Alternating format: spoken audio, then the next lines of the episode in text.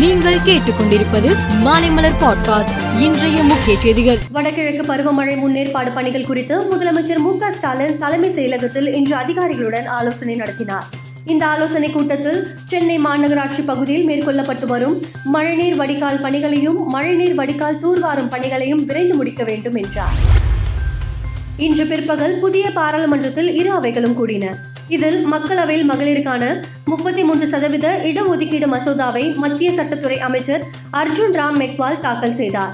மசோதா நிறைவேறிய பிறகு நாடு முழுவதும் மக்கள் தொகை கணக்கெடுப்பு நடத்தப்படும். மக்கள் தொகை கணக்கெடுப்பு அடிப்படையில் தொகுதி மறைவரையறை செய்யப்பட்ட பிறகே மசோதா அமலுக்கு வரும் என அறிவிக்கப்பட்டுள்ளது. பழைய பாராளுமன்ற கட்டிடத்திற்கு விடை கொடுக்கும் நிகழ்ச்சியில் பிரதமர் மோடி இன்று பேசினார். அப்போது அவர் புதிய பாராளுமன்றத்திற்கு செல்லும் போது பழைய பாராளுமன்ற கட்டிடத்தின் கௌரவம் ஒருபோதும் குறையக்கூடாது. இதை பழைய பாராளுமன்ற கட்டிடமாக விட்டுவிடக்கூடாது. நீங்கள் ஒப்புக்கொண்டால் இது சம்விதன் சதன் என்று அழைக்க பரிந்துரை செய்கிறேன் என்றார்.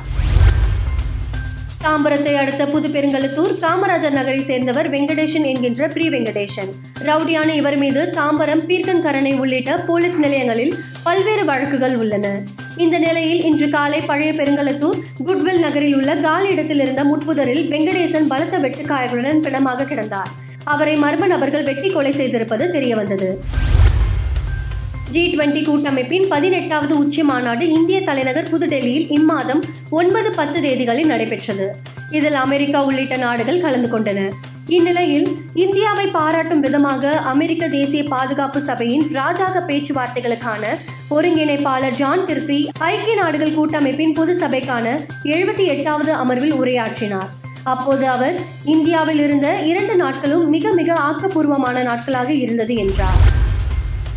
பெருநாட்டில் ஐகுச்சோவா பகுதியிலிருந்து உவான் உமான் சாயோ என்ற இடத்துக்கு சென்று கொண்டிருந்த பேருந்து விபத்தில் சிக்கி கவிழ்ந்தது.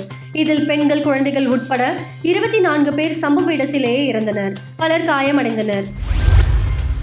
இந்தியா பாகிஸ்தான் உள்ளிட்ட ஆறு அணிகள் பங்கேற்ற ஆசிய கோப்பை ஒருநாள் தொடர் மற்றும் ஆஸ்திரேலியா தென்னாப்பிரிக்கா இடையிலான ஐந்து ஆட்டங்கள் கொண்ட ஒருநாள் தொடர் முடிவடைந்தன. இந்த நிலையில் ஒரு நாள் கிரிக்கெட்டில் அணிகளுக்கான தரவரிசை பட்டியலை ஐசிசி வெளியிட்டது.